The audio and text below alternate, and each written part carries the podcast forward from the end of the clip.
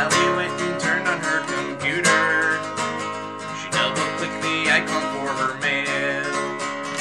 A guy named Sanford filled up her whole inbox with notes that hardcore porn has gone on sale.